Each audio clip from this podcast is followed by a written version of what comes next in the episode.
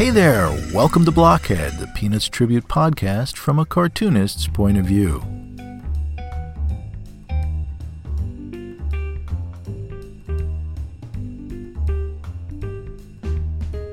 My name is Jeff Grogan, and I will be your host for the next few minutes to talk about Peanuts, Charles Schulz, and all things Charlie Brown, Linus, Lucy, and Snoopy too. So sit back and enjoy.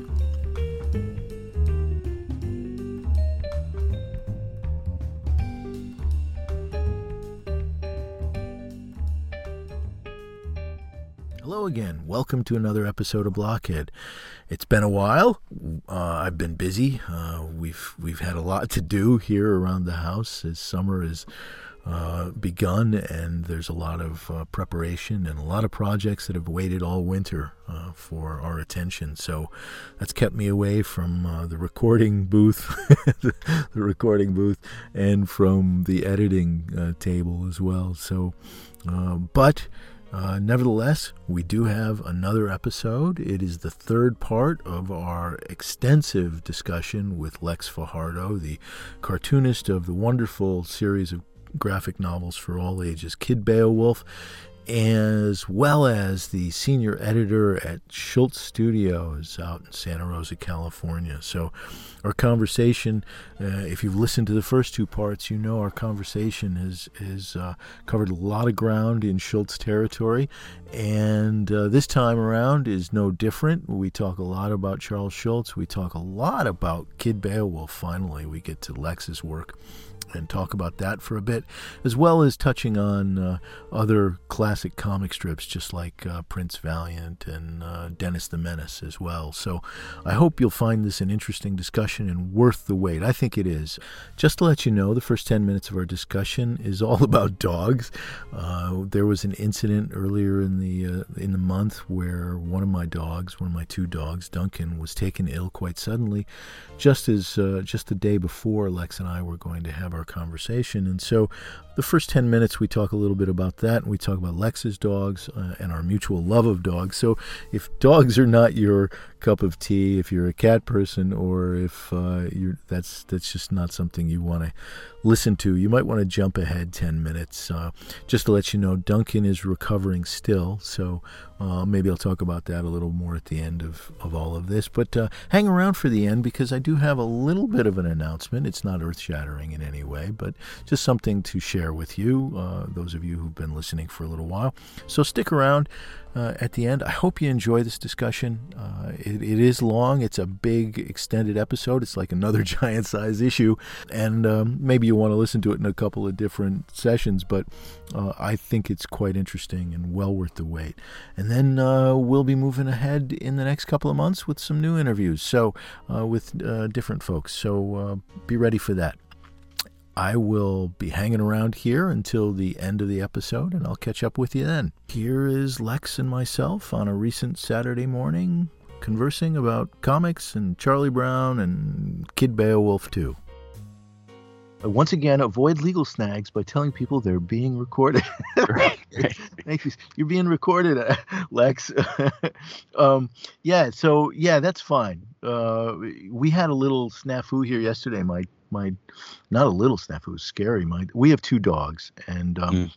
we have a big piece of property, and a lot of weeds grow up on the property and stuff. And I was weed whacking uh, the other day, and um, I cut up some of the stuff, and it turns out some of the stuff that I cut up is highly, highly poisonous to dogs. Oh, really? And, yeah, this stuff called pokeweed. And this is what we think happened was our dog runs along this fence because there's a dog on the other side of the fence that he loves and he, he obsesses over. So he runs along this fence all the time. Unbeknownst to me, I'd weed whacked some of this pokeweed and it was open and exposed. Now, if the dog gets this on their skin or on their paw and they lick their paw or something, it's so highly toxic that they could literally die just from that. Oh my gosh. So, yeah, I had no idea about this stuff. We were at the hospital all day yesterday, the, the animal hospital. We went there once and we thought he was going to start doing better, but no, he was getting worse. So we had to go back and it was all day and really scary because he was in obviously in real distress. Oh, and Yeah, we couldn't figure out what it was, and the do- doctor couldn't figure out what it was. You know, I was afraid it was bloat, so uh, they did some X-rays, and the X-rays were negative. Thank goodness for that. And uh, but we ended up leaving, you know, getting him uh, some medication to relieve his stress, but we didn't know what it was. Lo and behold, today Deb remembered well, didn't remember. She started looking stuff up last night, and uh, she found this article about pokeweed, which she had read before, but she couldn't remember what it was. And then she went looking for it this morning and found it, and there it was. I had chopped it up, not all of it, but a bunch of it, and uh, right where he runs. And I'm 90% certain from all of the symptoms that he had, that's what it was. So, can, can you get antibiotics, or how do you how do you? I don't even know how it's treated when you know what it is. You know, yesterday we didn't know what it was, right. so um, maybe it is antibiotics. I don't really know how they they treat it. Um, he's past the danger point. He's still kind of you know he's still recovering. He's he's he had a lot of um, medication yesterday that would make him drowsy so he's still kind of drowsy today. But he's reacting you know to things like the mailman and and the UPS delivery man and stuff and so he's he's better that way. Right now he's on prednisone for any swelling and uh, to to help with that. And he's taken believe it or not he's taken Zantac for his stomach.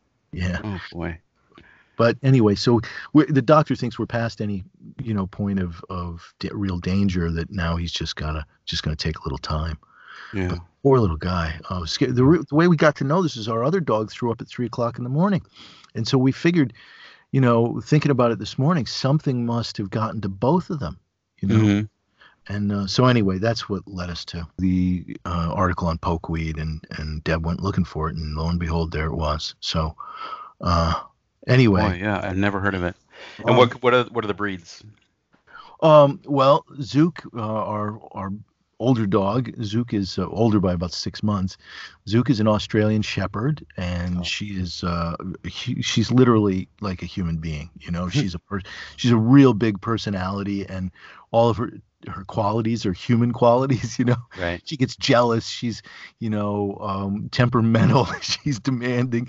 Um, dunk duncan is our other dog. I, I also call him pumpkin because he's orange. He's he's part chow and uh, something else and i'm not sure what it what it is but he was a stray who just arrived here fortunately oh. for us. He, he sort of landed in in the backyard behind the barn and uh, uh, stayed and um, he he turns out he was six about six months younger than Zook, and he stayed because of her, I think, initially, mm-hmm. and they became playmates because of perfect age. So they've grown up together, and uh, we've had we've had both of them about ten years now. So they're, they're yeah, I love we love them to death. You know, they're our kids. So yeah, I know you have dogs too, or a dog anyway. Yeah, no, I had uh, I had you know when you find that perfect dog that is that is uh, as my wife likes to call him your heart dog. And that was border collie australian shepherd mix. Uh, his name was loki. Uh-huh. and i adopted him i think it was 2013 and then uh, the worst thing in the world i lost him to we lost him to cancer back in uh, oh, november of this I'm last so, year. Oh yeah. i'm so sorry. Yeah it was just awful. It was just you know i miss him every day. I think about yeah, him every day. Sure. he was just oh, the best. Yeah. and then um and then recently we we dipped our toe back into the the the well of of because you just need dogs in your life, you know. At least yeah. I do. And yeah, uh, we found a, a border collie Pyrenees mix, um, mm-hmm. uh, black and white, and his name is Oso. Oh, okay. And he's uh, he he talk about personality. He's got a lot of personality, and uh, he's about nine months. So I've never really experienced puppiness before, and um, he's definitely a puppy. Um, and uh, yeah, I don't know if you recall last episode we were recording. There there was um, a, a, a noise in the background, and it sounded like gnawing. And I recall turning back because Oso was in the, the office with me, and he was gnawing on the leg of my grandfather's chair, like this antique chair. And I was like, oh my god! And then it was just one of those hilarious things where I'm trying to get his attention so I can get my wife to get him out so he doesn't re- destroy anything else. Oh my and, god! Um, uh, but he's he's really fun. Like we yeah. uh, we, we were we're excited to see where his his his personality goes. I mean, it's already there. A lot of it is there. He's very vocal, um, and he's very big, and hopefully he won't get too much bigger. But um, mm-hmm. but yeah, we just we adore dogs. They're just terrific. yeah, we do too. We do too. We have dogs and cats, and and uh, they're our kids, and uh, they are they do fill our lives with uh, joy and, uh, concern. You know, I mean, especially when they're chewing on chairs and stuff Yes. like that. yeah, but that's okay. You know, you can give up a chair or two for a dog. yeah, Well, yeah. I've learned to give up- up a lot of things when it comes. Yeah, yeah. no, So, you know oh my gosh oh well well okay so um where shall we begin this time um you know before we get into talking about kid beowulf one thing came to to to mind that uh, arose from our last discussion and for me anyway and that's because i'm a big fan of the dennis the menace comics by Mhm. al wiseman and fred o'toole and I was just thinking afterwards, you know, how different Hank Ketcham's attitude was towards Dennis and towards uh, comic book production um, versus Charles Schulz. You know, um, Hank Ketcham just sort of dove in head first. He he hired these guys who worked for him. You know, he paid them out of his his pocket, and um, he really seemed to take a very strong interest in all of the production of all of the stories. They had to be approved by him, as far as I understand mhm. and you know he exerted a kind of quality control over all of them. Oh, interesting. Uh, yeah, well, that, and that, that that falls in line with what uh, my understanding of how Schulz approached it too. Like like uh, from what I've read, Jim Sasseville and Dale Hale they would pitch their ideas, Oh, um, uh-huh. and uh, and he would sort of you know give them the thumbs up, and then you know occasionally he would correct a, a, a Charlie Brown head, but Mhm. um, Jim Sasseville is quoted as saying like he felt like a um, sort of just like a an uncle to those characters because of the amount of uh, uh, just responsibility in drawing them, but also the back and forth that he had with with Sparky and and um, I wondered did they did the Dennis the Menace start around the same time those those comics? early '50s, uh, Okay. not too long after the um, comic strip debuted. I think the comic strip debuted in '51. And uh, I think the comics were out by 53 or 54. It's really amazing how Ketcham merchandised Dennis uh, very quickly. I mean, the television show, I think, was in the mid to late 50s. So it wasn't too long after Dennis had appeared that it was already being, you know, uh, manifesting in different media and uh, like comics and like comic books and uh, and television. And I wonder if it's the single panel uh, nature of Ketcham's comic, his original comic, that allows for the comic books to really find their own way and their own territory. I mean, it leaves a lot open and a lot to be discovered by Mhm. you know Al Wiseman and, and Fred O'Toole and and uh, and they really do open up that world in a way that's very much in sync with what Ketcham's vision was and and elaborate on it. I always personally always found that the comic book versions of Dennis the Menace were much more to my liking than the comic strip because the comic strip is only a little taste, you know. Even the Right, Sunday. you can never quite get started with the single Yeah. panel comic strip. It's it, it's just always uh, you, you uh, yeah hard to build a rhythm with with reading those in a big batch. You just get a gag, right? Yeah. And and so there's Yeah. really not too much in terms of developing personality. Uh, and I love Ketcham's drawing. I mean, Ke- I Oh. thought Ketchum was a fantastic. Yeah, I'm glad you mentioned him because he's you know he's up there with Schulz and Johnny Hart in that Mhm. that they're oh man his inking is so beautiful. Oh my gosh, isn't it though? I mean, when you look at his, the rhythm of his line and the exquisite variation in his line and the simplicity of it, uh, he was a real master. And uh, you know, nobody who has worked on the strip uh, since, and, I'm talking about the syndicated strip, has even come close to what. I know it's it's it's tough to look at some of those Sundays uh, Yeah. every now and then. I Um, know. and uh, and you know from what I've recall because I, I read that Merchant of Dennis book ages Uh-huh. ago, but Uh-huh. um, he was he also made his way, or maybe he was a native. Uh, he lived in Monterey, just the the, Right. the south end of of the Bay Area, and um, I don't know off the top of my head if he had a relationship with with Schulz. I know I think they were both golfers, so maybe they yeah. played a couple rounds. But that would have been I'll have to look for that because um, both of those guys were just terrific. And Oh in yeah, absolutely. such different ways. Would have been interesting to hear a conversation between the two of them. Yes. Yeah. uh, because I wonder what they what they talked about. Both of them were really at the pinnacle of their profession, and both of them. I don't know how many papers Dennis the Menace was in. Uh, you know, certainly not 2000, but it was up there, and uh, you know, remains up there today. It's still one of those signature strips that's uh, syndicated yet today in the newspaper, but it is really just um, a shadow of its former self. And uh, Ketcham's illustration, which is, you know, I looking at it now, you don't look at it so much like those Fantagraphic collections. They didn't get very far with those. I think there's only two or three volumes, but uh, yeah. maybe they didn't sell. But you know, the the strip doesn't develop in the same way. There's no room for development right. a single panel strip like that.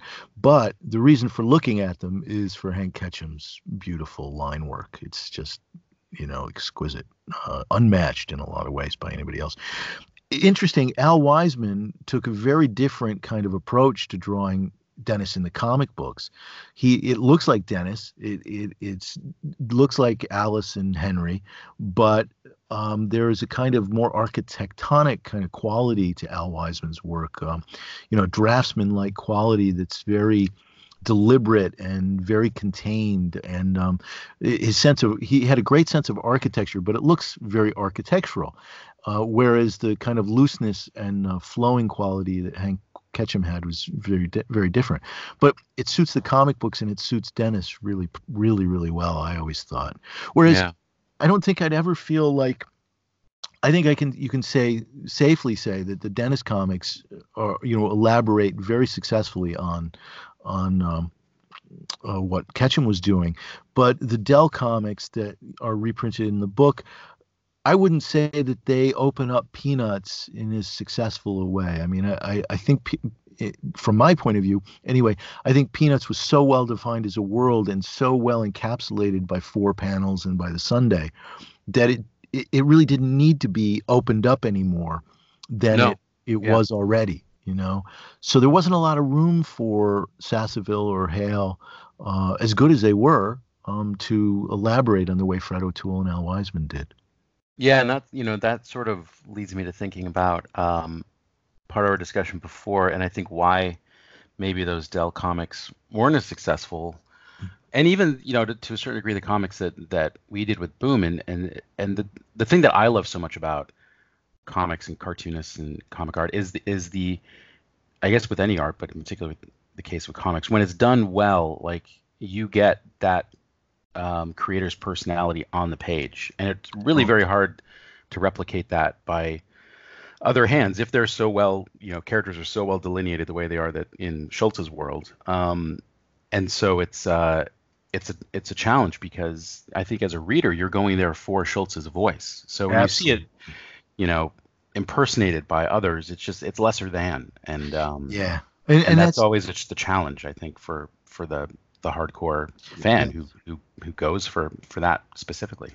Oh, and we're on the same page there. I, I, you know, when I go to Prince Valiant, uh, I I go to see Hal Foster, and I enjoyed John Cullen Murphy to an extent. And oh, by the way, there's a wonderful book out by John Cullen Murphy's son. I don't know if you've seen it.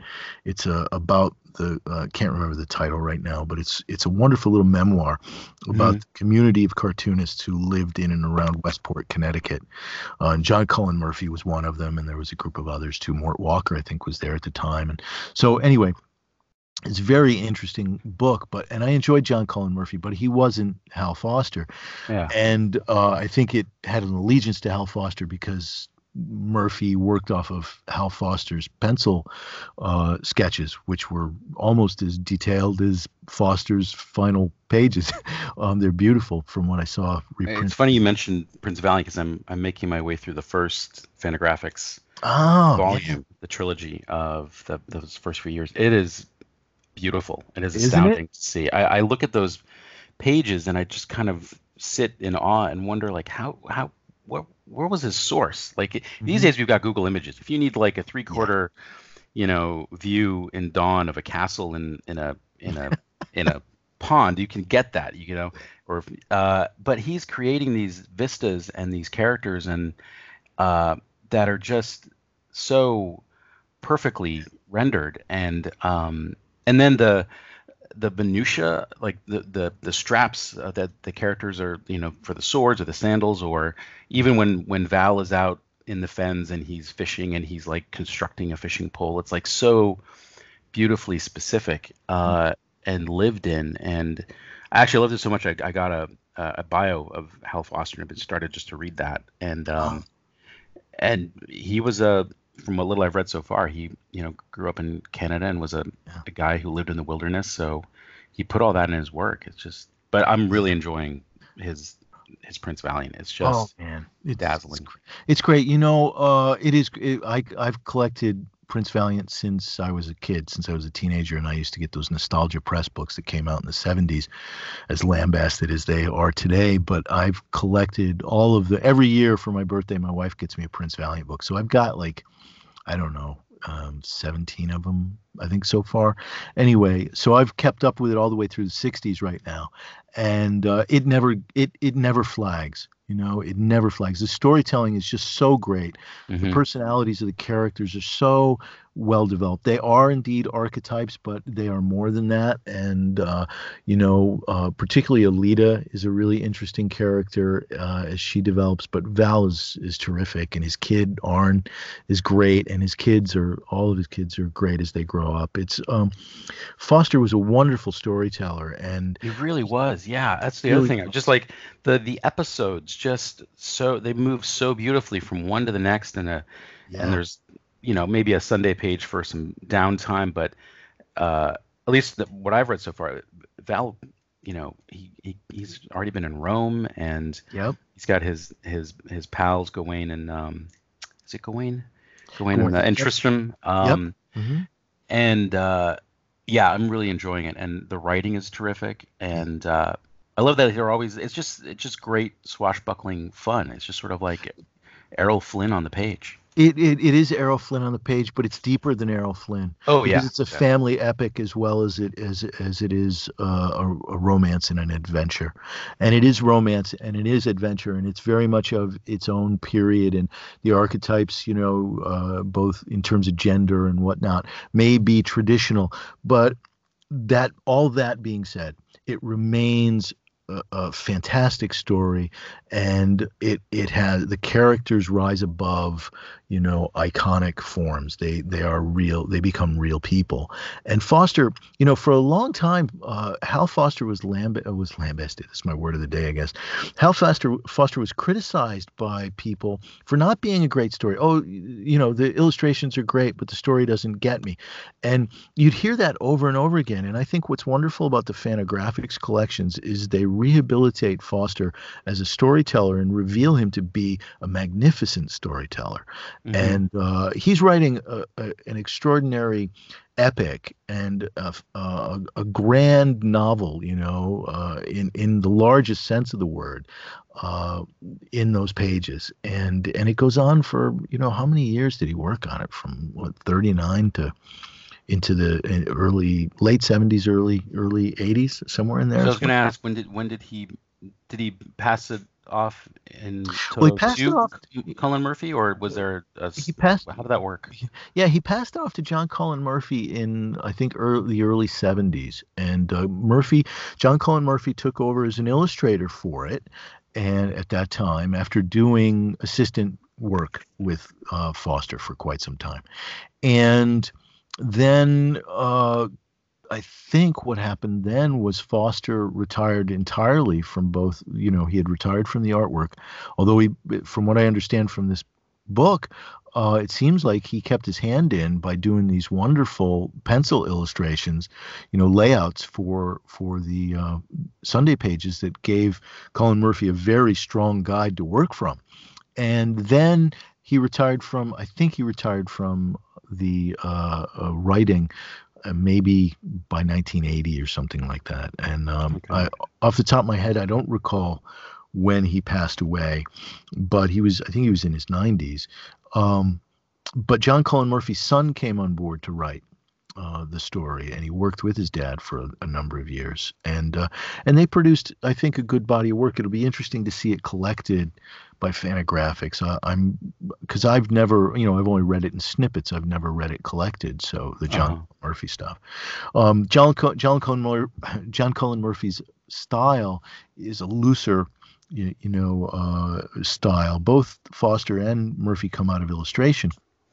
And uh, Cullen Murphy worked on, I think, a strip called Big Ben Bolt for many years. It was a boxer strip.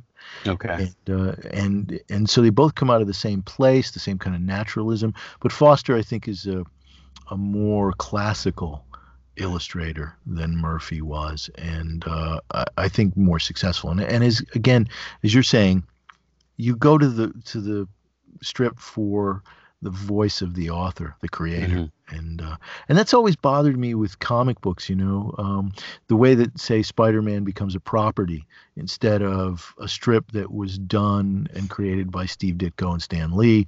You know, we get a property that's done by a million people, and while it's fun and interesting to see different takes on it, uh, and each person might add something to it. Um, you know, the original always speaks most clearly and most effectively, I think. Right.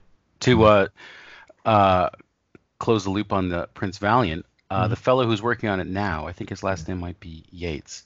He mm-hmm. also lives in this part of the world. I think. Oh, in, really? Uh, the Bay Area. Yeah, I've I've oh, met him at a at a show or two, and um and he's there working on the Prince Valiant pages, and wow. they look terrific. So it's just uh, um, fun to to to see all these these great talented folks working you know, on it.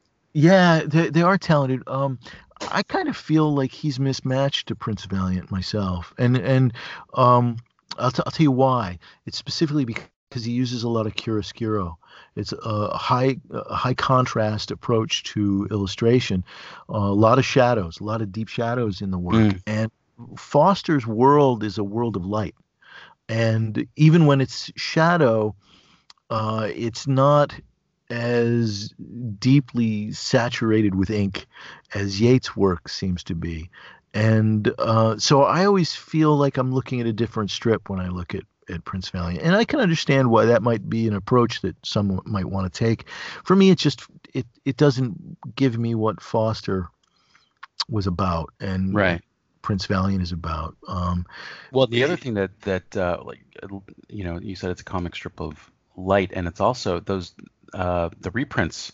The, mm-hmm. the the way that he did color mm-hmm. is really yeah. modern too, because these were yeah. printed. At least what I'm looking at is printed in the 30s, and he's doing just these beautiful, um, uh, you know, watercolors and and sunsets, and um, the forests are are vibrant. Um, it looks like you know comic strip Technicolor. It's just uh, oh yeah, man. He he able to achieve. Well, you know, I, I, it's really interesting. Uh, he comes from a period of time where illustrators, you know, that naturalistic approach to illustration, deeply steeped in in the kind of naturalism and 19th century painting. Uh, you know, the Hudson River School and and Thomas Eakins and all of that. Uh, Winslow Homer. It's deeply embedded in you know American painting and American illustration in the late 19th century, early 20th century. Um, Foster comes from that school, you know, of mm-hmm. uh, illustration, and there's a little bit of N.C. Wyeth in there. And you know, the the one one of the wonderful things about the Fantagraphics books is that they have all this stuff that you know Foster's uh, um, commercial work, his work in illustration in the back pages, and so you can watch, you can see what he did as an illustrator, and he was a terrific, you know, uh, illustrator with uh, a whole range of skills. You know, not only was he great with figure drawing, but he was great at landscape and and drawing boats and you know, uh, yeah, yeah, you know, props and things of that nature. He was he had the whole, you know, toolbox there, and uh, that's the other thing. I, I look at those pages with envy because for me it's just always a struggle uh, to the drawing part and and it looks so effortless uh, his castles his viking ships right down to the little details of the straps on the sandals it just right. it looks so perfectly lived in and and um, exact and well uh, i think this goes to something that i encountered as a student uh, in you know a painting student years ago is that along the lo- along the way in education in art education particularly after modernism there was a kind of move away from classical training and away from so that if you wanted to learn perspective uh, you know and really get into it and deal with it uh, you sort of had to teach yourself, you know, rather than when I was in art school, rather than be taught by anybody, because those rules were sort of being tossed out or had been tossed out for a while. And so, uh, you know, perspective was something that you were left to learn on your own. And sometimes it's really hard to get a handle on when you're just learning it by yourself you know yeah not teaching it in in art school uh, the way they they used to i mean they really i think the training that somebody like foster had at chicago art institute or uh, elsewhere and and plus it was the worldview at the time. Uh, it just hammered it home so that all those illustrators, if you look at the illustrators who came up during Foster's time and who worked in, you know, all kinds of what we would say throwaway, you know, kinds of ephemeral uh, uh, works like uh, pulp magazine covers. The the artists who did pulp magazine covers, man, they were uh, they sometimes they paint those things overnight and they just they had chops down, you know, just yeah. amazing. And um, uh, you know, I'm always fa- flabbergasted by, first of all, like you were saying, they didn't have Google images, you know, so how did they pull together, you know, enough material to to draw the right revolver, you know, or the right, right. car, or for for this particular scene, and do it in 24 hours so that they could get it to, you know, uh, to whomever they had to get it to uh, the next day or the couple days later after it dried or something. Yeah. You know, I mean, it was it's amazing. They really, all of them, that stuff was really ingrained in them. You know, all of that classical stuff. Well, and, and the notion that reminds me of of going back to when I was mentioning that letter I got from Johnny Hart. It's just it's sort of he was telling me to learn how to draw and then learn mm-hmm. how and then from that you can you can cartoon and I and I wonder if that's sort of been the bridge that's you know, not with all modern artists, but there's definitely a trend with, in modern cartooning where there's there's less of the draftsmanship, I think, quality that we keep talking about when we think of Ketcham and Schulz and Walt Kelly and Hal Foster. And yeah, it's, um, it's, more about delivering the gag and um, uh, you know, and it, and maybe that's uh, I don't know. I I don't want to speak ill of of of current comic landscape. But for me, it's I'm I'm drawn to the uh, to the illustration as much as the the storytelling. They work in tandem. Um, yeah, they do work in tandem. I th- I think it's interesting to think about. Um, it, in some sense, there's it's a post postmodern kind of approach to cartooning in the sense that, okay, we are two, three generations removed from the source, you know. And if the source material is, you know, 19th century painting originally for somebody like Hal Foster, well, we're far removed from that. We're looking, you know, Foster is distant from us, right? So, mm-hmm. particularly kids growing up now, they're going to be looking. A lot of them are not even looking at Western comics; they're looking at manga and things. But, um, you know, you go to that material, that's where you learn to draw. I learned to draw from a variety of different people, but I looked at when I was trying to do naturalistic illustration, which is not my forte. Um, you know, Neal Adams was God when I was growing oh, up. sure. Yeah. Way Eric Clapton was God for guitarists, and uh, you know, and so it was looking to him. Um, I found my personally, I found my strengths were not in that arena, and uh, except when I'm working with charcoal, where charcoal makes a lot of sense to me. But trying to imitate Adams' approach to ink was always vexing to me.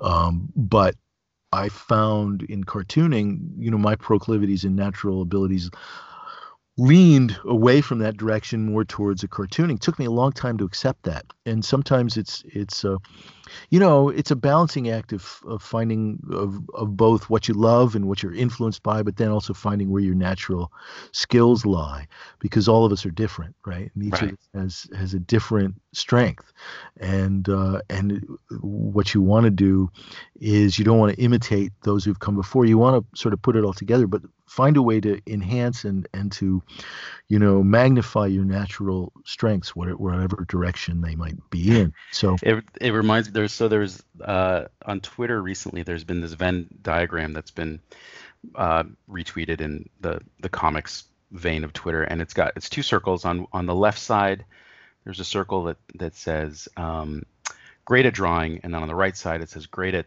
writing and mm then in between where they intersect it says okay at comics. And then there have been so many of my uh, friends who's like yep that's about right. So. yeah. Yeah. Uh, it's yeah i can i can yeah well that that is the idea right? I mean you know what was it uh, uh steve conley brought up when we were talking a couple of incompetencies make a competency or something like that. Yeah cartoon. And Schulz, you know, I recall coming across uh, quotes where Schulz says the same thing. He's like, you know, if I could, if I was a great writer, I would have been a novelist. If I was a great painter, I would have been like N.C. Wyeth. But you know, you find the medium that that your talents are best suited to. And thankfully for us, for him, it was comics. Yeah, and and I think that I think it's true. You find out you where am where am I where are my interests, you know, and and where do I feel most at home, and where do I feel like I can express myself most fully, and you know I've dabbled with writing uh, in prose before, and and it always oh well how do I turn this into a comic, you know? Mm-hmm. I mean, for me it's always uh, it always comes back to that and i've got to be able to it's interesting for me um, there's always been a narrative element to my drawing. There's always been a comic aspect to my writing, and it, it doesn't matter what it is. So it's got to for for me, and I think for a lot of us, it just has to be comics. You know, it's like because comics are they're not one or the other, and I don't necessarily think that while you know in industry they're divided right into the two aspects. I think right. a cartoonist say you or I or, or I are sitting we're putting these things together they're, they're innately comics i mean i don't think we break it apart yeah you got to sit down and write the dialogue and and you got to work out where the word balloons are and and all you got to do all these separate elements but you're always thinking in terms of comics you're not thinking in terms of illustration you're not thinking in terms of of prose you're thinking in terms of comics yeah and that's why I, I always gravitate to those that write and draw their own material, like yeah. like we've been talking about, and yeah. you know, uh, in particular, folks like Jeff Smith or mm-hmm. or Jay, or like when they're when it's when it's um, yeah, that that person doing everything on the page. Uh, I just feel like that's the best, you know, version of it. I don't know. That's what I love. Uh, mm-hmm. Mm-hmm. Yeah, and and I think I see that in your work too. And actually, this brings us to Kid Beowulf because this is what I've been hoping that we we talk about as well is is your work and uh, Kid Beowulf. And when I look at Kid Beowulf, uh, which is a wonderful wonderful series, and uh, I of course I've only read a little bit on Go Comics and I've read uh, The Rise of El Cid, so I haven't read the Song of Roland yet, but I'm looking forward to that. And the first book, what was the first book called? Uh, Bloodbound Oath. Bloodbound Oath. Okay, and that's that's the one I've I've seen bits of on uh, Go Comics, I think, right? Yeah, that one's that one's running rerunning on on Go Comics. Yeah. Okay, so one of the, speaking about this and and what you're talking about, I can see and tell me if I'm wrong. Uh, Carl Barks uh, coming through mm. some of your work, and um, you mentioned Hergé uh, and um, Tintin mm-hmm. and a little bit of Asterix. And I don't know if I'm I'm no no that's absolutely right. The Carl Barks uh, that would probably be through the Jeff Smith influence because I know he's mm-hmm. always cited Carl Barks, and I've read some of the Duck comics, but I haven't dived into him as much. Okay. Um, but certainly, uh, yeah, I would I would name Tintin, Jeff Smith, and Asterix are my okay. my three main influences, and Asterix in particular because that was the first. I remember being a kid and and being handed this Asterix the Legionary graphic album and it was that moment where your brain explodes. You're like, what is this? I need to how to do this. And uh, so I absolutely absolutely love um, Uderzo's art and what mm. what that whole tradition of European comics. And so that's very much the idiom I'm kind of working in or trying to to figure out. Mm-hmm. So, so uh, what was it about? Well, okay, when did you encounter Asterix, and and how did that happen? Because you know, in the United States, we really don't have. I mean, Asterix is even today, right? You go to Barnes and Noble and you look over the graphic novels. They don't. They maybe they'll have one copy of an Asterix book, but yeah, not as many people know about it as I thought they should. Because you're right. I mean, the uh, you talk about print runs. The most recent Asterix book. Mm-hmm. Uh, uh, the it's always an event when when they a announce it and then and then a year later when it comes out and the print runs for those things are like I think the last one was 34 million. Yeah. Uh, across wow. multiple languages. I mean, it is it is uh, a behemoth in uh, overseas. Mm-hmm. So, um, but there are pockets of people, you know, stateside who who grew up with it and, and love it. And um, and uh, yeah, it was a family friend who I think I was maybe eight, eight or nine, who knew I liked comics, and, and he had a collection, and mm-hmm. he and he handed me his uh, yellowed ver- copy of um, Asterix the Legionary, and it's one of those those moments I'll never forget because you know he took it down from the bookshelf and it the sunlight caught it just right, and he's sort of and I'm sort of pseudo blinded by the the rays coming in from the from the library, and he's and he hands it down to me, and it and it you know uh, he tells me about this little Gaul and his and his fat friend Obelix, and they fight the Romans, and um, and so it you know a it looks beautiful, um, Mm-hmm. wonderfully cartooned, and then the time period because I was um, a nut for um, you know you know Greek and Roman um, mythology, and I read that, and and the history component really spoke to me. Um, so every now and then, when I'm at a comic convention, there will be um, somebody who comes by and say, "Oh, did you did you grow up reading Asterix?" And and of course, yeah, it's it's it's it's if you know, it's it's fairly blatant on the page. And I even have a couple of characters. Um, there are these two um, oafs that kind of travel to the different countries what, that Beowulf and Grendel um, go to, and they're they're kind of these bounty hunters that are going after them, and they're they're very much my nod to Asterix and Obelix, but sort of an inverted.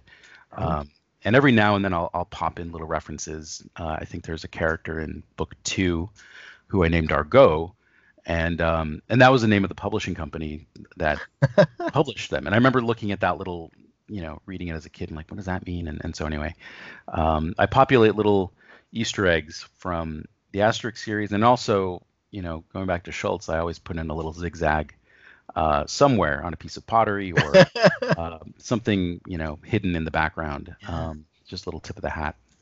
Oh, that's great. That's great. It's nice to be able to pay tribute to your influences that way. Yeah, even down to um, you do your own coloring. I have a colorist, and we work. We go back and forth, um, Mhm. and uh, so he'll do a a, a, a pass, uh, just sort of filling in just flats, and then I'll I'll sort of go over those to get the stuff on model, and I send it back to him to do the really uh, to bring it to life and put in the shadows. And but the the coloring is also intended to be less. Um, I feel like there's a there's a trend in comics these days, especially with the Marvel DC, DC stuff, to be super representational. oh yeah. Uh, so you know, a lot of browns and and um, and darks, and so I like to kind of give it a poppy. Uh, you know, if something is exciting happening um, for the characters, maybe I'll throw in a pink background, and Mhm. and I think that that might be. I think they do that occasionally in Asterix, but um, also just some of the comics I grew up reading. It was less, you know, uh, you certainly see it with a lot of Schulz's Sunday pages. It was um, you just played with color a little bit. Yeah, absolutely, and and I think there's a vibrancy to to the color that you're using and the way you use color that also reminds me of both Carl Barks and and uh, I don't know how much he colored, but um, also in Asterix, uh, that that approach to color, which is a very rich, vibrant, um, you know, approach to color, that is, it's not limited to the idea of a color theme necessarily.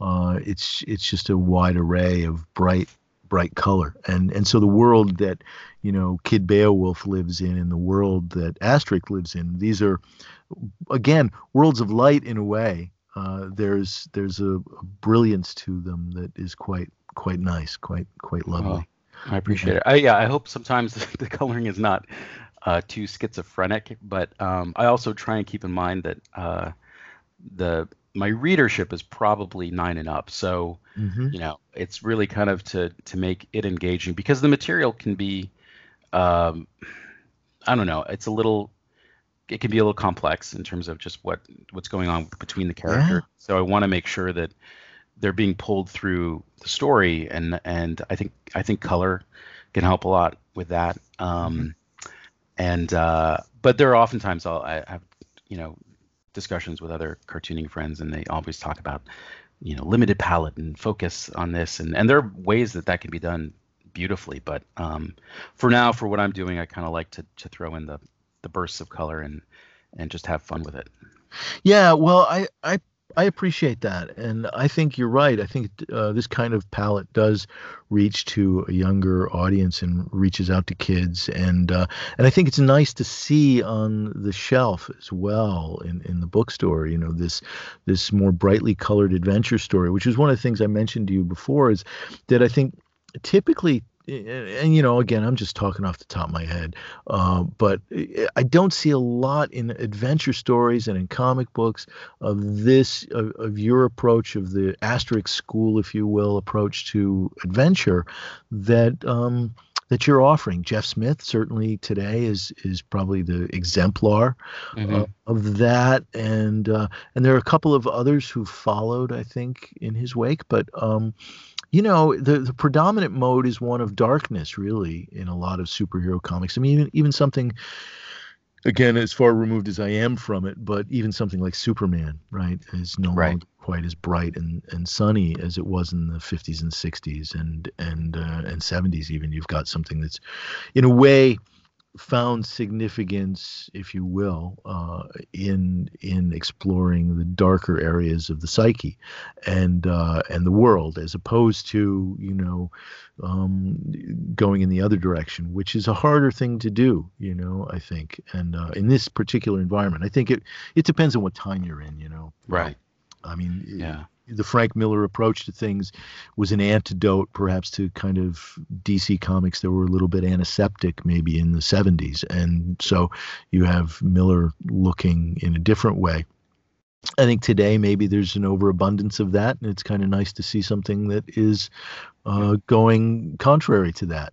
Uh, and well, I, yeah, I appreciate that. And the other thing that I that I sometimes uh, try and balance is the being true to the source material since I'm using all these different epics and, and Beowulf in particular is pretty grim. Um, yeah, and then some of these other, I mean, the, the nature of the epic hero is that they always end up dying. Um, yeah.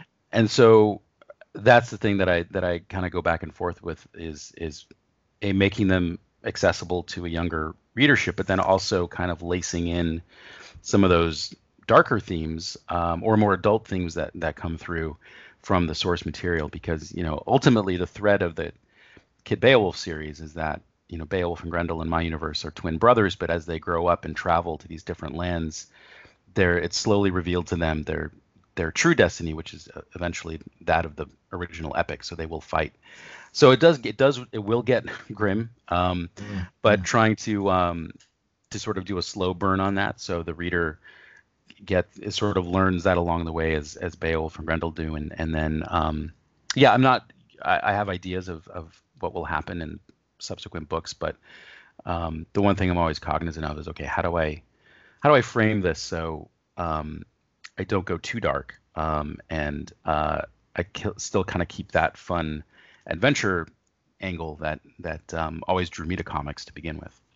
Yeah, and, uh, so it particularly again uh, the, my experience with Beowulf now is the Rise of El Cid, mm-hmm. and the Rise of El Cid is it's a wonderful story. You know, it's a oh, thanks. it's a true story, right? Um, and and it, there's a lot of material there that that's historic, and and I wonder. So what? How's the audience reaction been from younger readers? I mean, you must have a span of readership, both from, as you were saying, ages nine and through teen years, but um, maybe some older readers too. So, uh, like myself, right? Right. Um, so, how how's the reaction been among those readers, and do you find that the younger readers keep up with the complexities of the stories you're telling? Yeah, I think. Well, for each book, um, they uh, they they do get a little at least for this first trilogy, a little more complex. And so the the idea there is that the reader is is, you know, um, graduating, so to speak, from one, you know, sort of story. Like the first one is is just the origin story. It's it's very has a kind of the most magical and fan- fantasy elements to it, and um, and it's kind of the the big mythological strains. And then book two, the Song of Roland, is very much just an action adventure swashbuckler with mm-hmm. giants and elephants and roller coasters, and that was just fun. And um, and then the third one, uh, the Rise of El Cid, has a little bit more political intrigue and um, still some some big action sequences, but it's it's much more of an internal story, like what what the main character Rodrigo, who becomes El Cid, what he goes through, and kind of figure, him figuring out his moral compass, and then that's mirrored in with what Beowulf and Grendel do. So they definitely, and there's a little bit of romance that I throw in. Every time I do oh, a, a, a, a talk at a school, I can always gauge the age of the kids I'm talking to when I when I talk about El Cid and if I and when I mention the romance, the younger kids just kind of you know stick out their tongue. And then the seventh and eighth graders kind of throw out cat calls and stuff. So it's always kind of funny. Um, so uh, yeah, and and I've had readers that have been with the series since I started it, mm-hmm. and kind of you know because these take a little while they, and grown up with it, and and I get lots of encouraging letters from them and their parents, and like they've, you know, I got a text from a friend of mine who said she gave the the books to her nephew when he was, you know, ages ago, and he, and he I guess was uh, sick, and he was just rereading Kid Beowulf again, and um, so I get a lot of notes about like that that the kids kind of go back to it and reread it um, and pour over it, and um, and that's really gratifying because um, they are intended to be, you know, read once and then and then more things hopefully reveal themselves um, through a second reading. Uh, and ultimately you know uh, i can point kids back to the the originals because that's really what it is for me is i love these old stories. And then introducing them to what i consider kind of the first superheroes is is another part of my mission statement sure um, for for this stuff Oh yeah, right. Because there's a, the in this case there is a uh, uh, a lyric poem or an epic poem um, the, uh, about El Cid that is the basis upon which you built the story. Mm-hmm. And the same is true with the Song of Roland or something. Yep. Yeah. So yeah. so the source material you're working on. So they serve.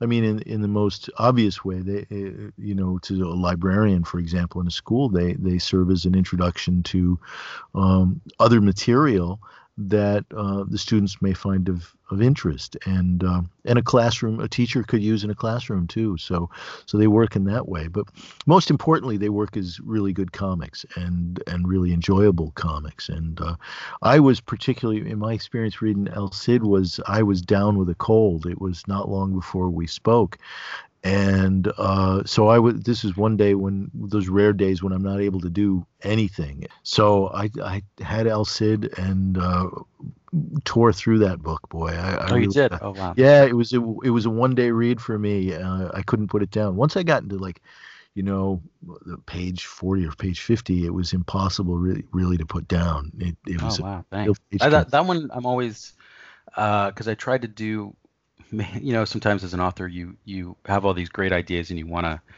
get them on the page and and sometimes you think oh, maybe I've leapt too far here. I don't know if like so I feel like it works pretty well, but but I also know that it's it's it's certainly more um, complicated than than the first two books. And uh, uh, so when I hear that that it, it works for folks, then I because I think that's the other thing about when we, when we're creating art, we really just don't know yeah. Are we trans are ideas transmitting properly to our right. to our readership, and you, that you sort of put it out there and cross your fingers. Um, I, I know, and, and and you don't know. You really don't know until you have an editor look at it or something. And right. or in this case, you know, when I do work, um, my wife is not a comics reader, and she doesn't enjoy comics for the most part. So when I send her my comics via email, and she gets a laugh out of them, I know I've reached an audience who is not deeply embedded in comics, you know, yeah. and and it's important to me to make her laugh. So uh, that's one of my barometers for the comic strip work that I do. You know, is it is it understandable and clear to somebody who doesn't read a lot of comics, and uh, is it does it reach her in whatever way I'm trying to to reach them, whether it's you know through humor or you know i'm trying to say something clever or emotional or whatever but you know finding an audience that you can rely on as a good barometer that's hard because yeah you know it's easy for us to get lost in ourselves and in el cid you've got at least three different threads to the story right um yeah they're yeah. going on and they all come together at the end uh, which is really neat. It's it's kind of fun the way they all come together. Uh, but um, yeah, it's it's I was imagining as I was reading it, um, if I was, you know, 10 or 11, would I be able to juggle all those threads and and keep up with them? Um, you know, the way obviously an adult reader can, because uh, you have a sense of the structure, you know, as, as right, an adult. Right. As a kid, um, I, w- I wondered whether they do. I'm sure there are parts of the book that appeal to them more than other parts, you know, particularly the stuff between Beowulf and Grendel, are right. you know really uh, entertaining uh, because of their personalities. Yeah, and that's why I always think the the strongest that I've done so far, certainly book one, um, and then book two. I get I know there's a certain age group of eight to ten year old boys that have read it uh-huh. a dozen times over, and that and um, so yeah, as I said, book three. Uh, you know, I I know the areas where I may have pushed too far, and so I'm sort of keeping that in mind as I work on book four, and mm-hmm. um, and uh, but that's you know as a creator that's the thing that we're always struggling with you want to um, try new things and see what works and and then um, the the challenges of sort of doing them in a in a live space so, so as a as a reader i'm i'm really curious as to what book four is about now because because it seems to me that you've you've you've expanded with each book your territory mm-hmm. and each book is is has a larger worldview. So this next book, I'm I'm wondering, you know, which I appreciate, and actually I, I really loved El Cid, and I, I really hope that that world keeps expanding and, and keeps you you bring in you some very rich characters. And uh, so okay where are we going with book four? I want to uh, yeah so so at the end of um, book three there beowulf and grendel are at the end of the battle they're they're they're being carted away by some of the friends that they've made. And there's a little signpost and and it's alluded to through through the through their back and forth with these friends that they've made because they're basically these friends are pilgrims and they're making their way through uh, Spain on their way to um, to Rome. And so that's that's where book four will will take place, and it's it's all about the founding of Rome, and they meet another pair of twins, Romulus and Remus, and and that will have more of the magical elements because there will be the great their their great dire wolf she she wolf of a mother. Um, and uh, some other kind of we're get, we're getting more into the to the mythological elements that were not as present as El Cid because it's um it's more of a realistic kind of uh, landscape. But the idea, the conceit is every country that they go to, uh, they sort of step into that country's epic golden age and the story that inhabits, and then and then my hope is that I can return to those places because by the time I'm done with a book, I'm like, oh, I really like that character and that and that character, and and I want to revisit them and and um, I don't know about you, but stories are always sort of popping off in my head about um, you know side adventures and and um, and there's so many great stories that already sort of exist from this source material that I can dive back into. So for me, it's I sort of do the big fat 200 page graphic novels, and then in between um, I take little breaks and, and do short stories that that fill out that universe. And um, and the short stories are sort of intended to be storytelling challenges for me. Uh, for instance, I did a, a story that was all about Grendel and Beowulf's mother, and I wanted to try just a straight up pantomime comic. So it's 30 pages, no words. I wanted oh, to see oh, wow. that off. And then I did another story focused on some of the knights that we meet in book two, and it's it's basically a jailbreak story, and each one is thrown in a different jail and and they sort of subsequently break out but i wanted to play with the idea of narration. So each one is you're sort of in their head a little bit. Um, so oh, where, where would we find these? Or where are they on your site or are they on go comics or are they collected? So some of the short stories i have um, uploaded to go comics. So you, there's i think there's a tab that you could find the short stories. And then i also have them on comixology. And um, and eventually I'd like to collect them just as as a as a volume. Mm-hmm. Um, and I have one or two more that I want to do before that volume would be would be ready. Um, Are these uh, self-published? No, Are they published by uh, Andrews McMeel? Or... The shorter stories are self-published, mm-hmm. um, and uh, and I think when I when I have enough, I will I will try and get them done. Either I'll continue to to self-publish, whether I do a Kickstarter or I'll, I'll pitch them to Andrews McMeel and see if they want to do a side side project. Um, it, eh, the the short stories you, you really kind of have to be an Uber fan, I think, to get some of the because they're they're as I said they're these side characters that that are you know uh, we meet along the way, um, and uh, and so for me it's really fun uh, to play with them, and, and I think if you've if you've read the series, then they resonate, um, and it and it just kind of like fills in the gaps because I feel like every between every book, there's like maybe three to six months of material that we just don't know what Beowulf and Grendel are doing. So, sort of like those those those um, you know, like the Star Wars movies. All the all the fun stuff kind of lives in the gaps between episodes. So. Yep. So, uh, well, you know, I saw on Instagram recently uh, that you you have this wonderful new character, this young girl, nine or ten years old, named Booty.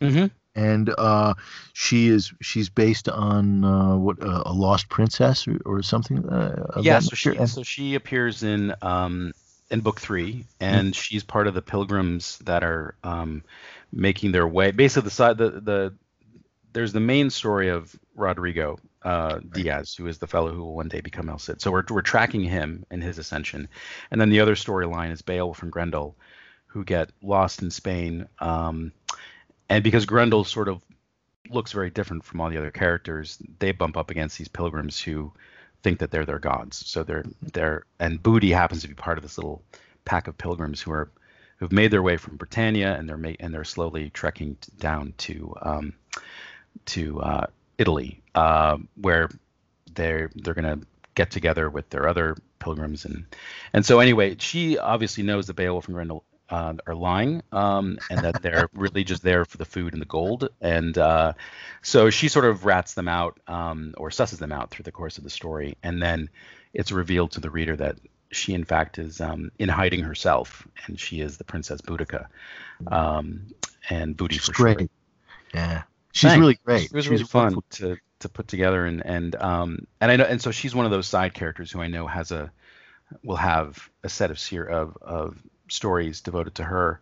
Um, and that's the other thing that I've I've I've found over the course of doing these stories. Like the, you know, I think one could categorize these as adventures for boys because that um, and and and so much of this mythology and epic poetry and stuff is geared toward that category. But there are so many smart, um, uh, engaged readers who are girls who are looking for comics who who want, mm-hmm. you know, by the advent of Raina Telgemeier and everything that she's done, um, they're looking for these stories, and so it's very important to me to be cognizant of that and sort of throw in um, uh, to make the to make the the, the stories uh, have enough dimension that anybody could read it, boy or girl, mm-hmm. and mm-hmm. and find somebody that they can glom glom onto and and carry them through the story. So Booty was one of those characters, and I have another character in book four who is really terrific, uh, who I really like at least. Her name is Tarpeia, mm-hmm. and she's the catalyst of change in that book. And she's like eight years old, and um, and another firebrand of a character. So yeah, it's it's um, uh, those are just some of the things that are always sort of you know in the back of my head of like okay, who my re- thinking my reader and keeping them uh, part of the story and um, giving them some adventures uh, with these side characters that that they might want to follow. Oh yeah, absolutely, and and uh, I loved Booty. I thought she was terrific right from the start, and uh, you know that kind of um, cynical attitude, that very suspicious, skeptical uh, attitude, which um, I, I think was necessary to the story there. It was really good for you know Beowulf and Grendel to rub up against that as they were making their way across. So, and and um, there was a behind the, the rise of El Cid. There's also a personal reason, I think, right? A personal connection for you to have done that story. Your your family roots are from Spain. Yes, my father and, and that part of the family come from Spain, and um, and so that's you know drawing that landscape. Uh, I, I visited uh, and and um, as well, and and sort of th- weaving in some of the family history because my last name Fajardo. Mm-hmm. The story goes at least that um, there was uh, it comes from uh, a knight who fought um, around the same time period as as El Cid, um, and since that time period there was you know dominated by the Christians and Moors, the, the name Fajardo it was he's named after a, a a Moorish general called Ibn al-Fahar, and this Christian knight killed the slayed the the the Moorish knight and then was dubbed Fajardo, sort of which meant killer of Fajardo of Fahar.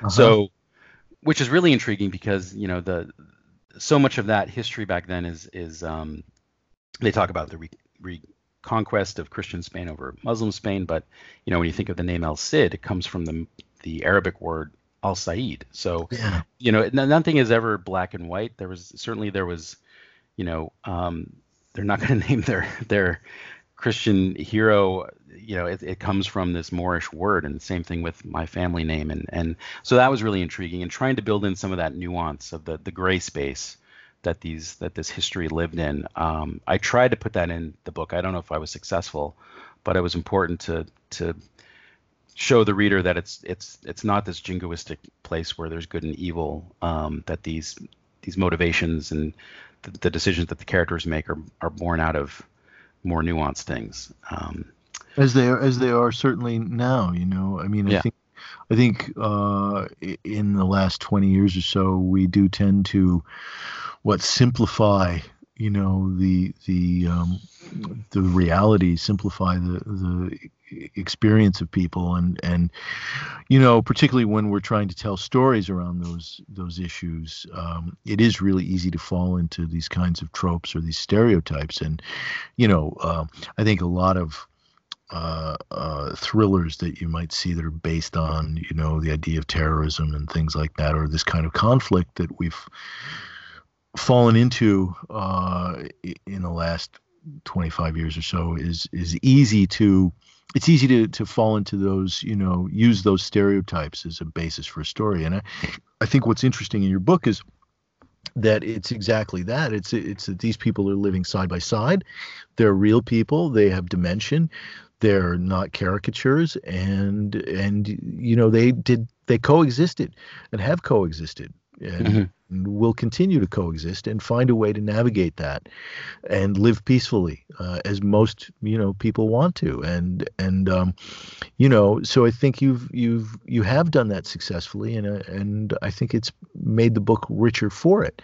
Um, we're introduced to you know several different cultures and several several different you know um, the needs of separate civilizations that are bumping up against each other. And uh, and you know it, there's no easy right or wrong. It is more of a, a, coexistence and trying to find a way for these competing civilizations to coexist. And uh, and that's the reality you know the reality is is that we're just trying to survive and yeah. find a way to to to live together. And uh, I'm glad that it that it uh, it came across that way because that's the other the other big challenge of these these larger books is that there there always eventually has to be the exposition dump. So how do I, how do I do that artfully? so we're all on the same page, so we know that this place that Beowulf and Grendel happen to be in, that we know the the players and and the politics and and um uh so that that that came across to you successfully is oh yeah good. Yeah, it did, and and I really appreciated that. And uh, you know, it's interesting. Politics just you know seems to, particularly during any kind of campaign season, which it always seems to be, it just seems to overly simplify and caricature everything and reduce everything. You know, uh, our uh, discussions that should be open and and nuanced and and seen from a variety of points of view instead are simplified and viewed as caricatures and um, you know it's it's up to you know those of us who are telling stories like this um, to look for nuance and to to look for subtle subtlety and and to try to indicate that the find the humanity in all of this you know one way or the other and uh, find the connections between yeah. people.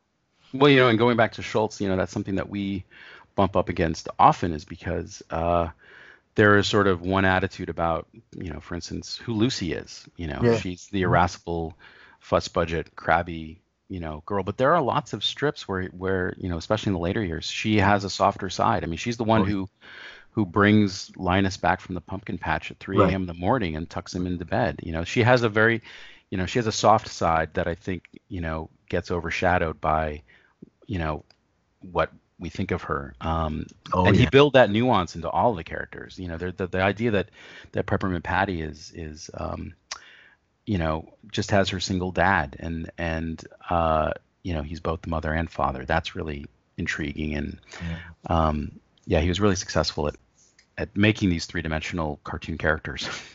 yeah, and and, and if you're not going to last that long, you're not going to be able to do a graphic novel and you're not going to be able to do a successful graphic novel and you're not going to be able to do a comic strip that lasts for 50 years without having depth to the characters because you know you're going to be exploring these these people these individuals for all that time whether it's you know two years working on a graphic novel or it's 50 years working on a strip in order for them to uh, to resonate and to keep your interest as an author right? You know, the right. characters have more to them that have to have more to them than just just the the surface. There has to be something more. And uh, I think you're absolutely right. It's really easy when one is writing about you know Schulz's characters to you know simplify them and, and say exactly that about Lucy. But you're right. Lucy is the one who brings Linus back. There is a softer side to her. Um, although it, it, you know she does her best to conceal it most of the mm-hmm. time. Um, but she's the one who actually coined the phrase "happiness is a warm puppy." Yeah, that's right. It's yeah. that's right, right? It's it's you know, despite all of her problems with Snoopy, you know, and her antipathy towards Snoopy in a lot of the strips, at the same time, she is the one who hugs him and says happiness is a warm puppy. And so what do you what do you know about that? You know, people people are not so you know they're not they they can mystify you and uh, and surprise you and and Linus and Schulz does that. And uh, any great author does. And uh, certainly Peanuts is filled of, with those kinds of surprises. You know that that just goes to show why you're still you know one can still be interested in Charlie Brown flying the kite because Schulz always did leave open the possibility that something might happen something might you know surprise you. And and eventually charlie brown does hit a home run or wins the game. I remember that strip of him bouncing all over the place you know right. right? And uh, he does succeed. I mean out of all of this failure there's at least that one opportunity. Of course he feels guilty about it afterwards because the kid who who pitched the losing pitch you know uh, what I don't know whether they got Roy Ann Hobbs, yeah, right, grandniece of Roy Hobbs, I think, yeah, yeah, and then right. yeah, they take he takes her out for Sundays because he because I think that he feels he can feel her pain because he's, yeah. he's so acute to that, and then I think she reveals that she she just threw threw in a, an easy an easy pitch for him. Uh, so she sort of undercuts his success. Yeah, well, as, as you know, as Schulz would do, because Charlie Brown cannot win. Charlie uh, Brown cannot win. Yeah. Well, well, there, and there's what Charlie Brown finds out is there's no victory without some loss to someone somewhere. Right. And, yeah. uh, you know, and and that's the cost of victory is that somebody has to be defeated, and and you know, and if you are a caring and empathetic individual, uh, obviously you are going to uh, feel something for for that loser, and Charlie Brown does. Yeah. You know it's really kind of kind of interesting that that's built into that. But um, so when you are working on this you're also going to work at the schulz studio during the day.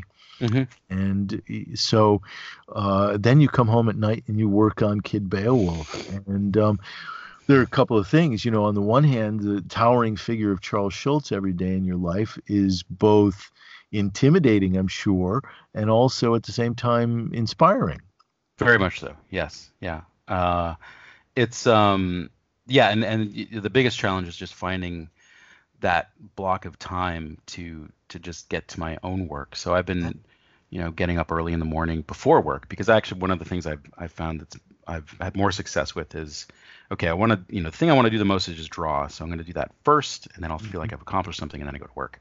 Mm-hmm. Uh, and so far that that's I've been able to to whittle away at the at the book. Um, but you're right. Yeah, it's so uh, intimidating to, to to think about all that he achieved, and then um, be in that space where I can, uh, you know, uh, work with that, and then and then always, you know, the, the back of your head is you're not there's that nagging voice that we all have that says, well, you're not being you're not drawing enough, you're not producing enough, you know. Mm-hmm. Um, so you're always comparing yourself to to that. Um, oh, but the one, you know, the, the major thing I take away from from Schulz, uh, amidst all that he created, is just his work ethic. You know, mm-hmm. that's what's, mm-hmm. you know, when you when you go to the museum, one of my favorite parts of of that space is there's this massive wall that's um, sort of in the great great hall. There's this this tall muraled wall, and it's tiled with comic strips, and they're about the same size that were printed in the in the paper. You know, maybe two by five inches, mm-hmm. and at top to bottom, floor to ceiling. Um, it's a mosaic. When you step back, you can see Charlie Brown racing up to cook, kick the football. But mm-hmm. as you get closer, you realize that that mosaic is built out of, you know, thousands of comic strips. Wow. And, um, and I think it's about ten thousand strips. Oh my. And this the stat is basically that's that's a decade of his work. that's all. That's it.